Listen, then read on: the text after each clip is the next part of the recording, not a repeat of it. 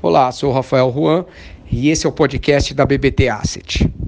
Mesmo com toda a volatilidade do mês de agosto e forte desvalorização dos principais ativos financeiros globais, conseguimos ótima performance. O fundo multimercado teve rentabilidade de 375% do CDI. O fundo de ação teve rentabilidade de 3,55% ou 4,21% superior ao índice Bovespa. A guerra comercial entre China e Estados Unidos já começa a fazer sua principal vítima, que é o crescimento global.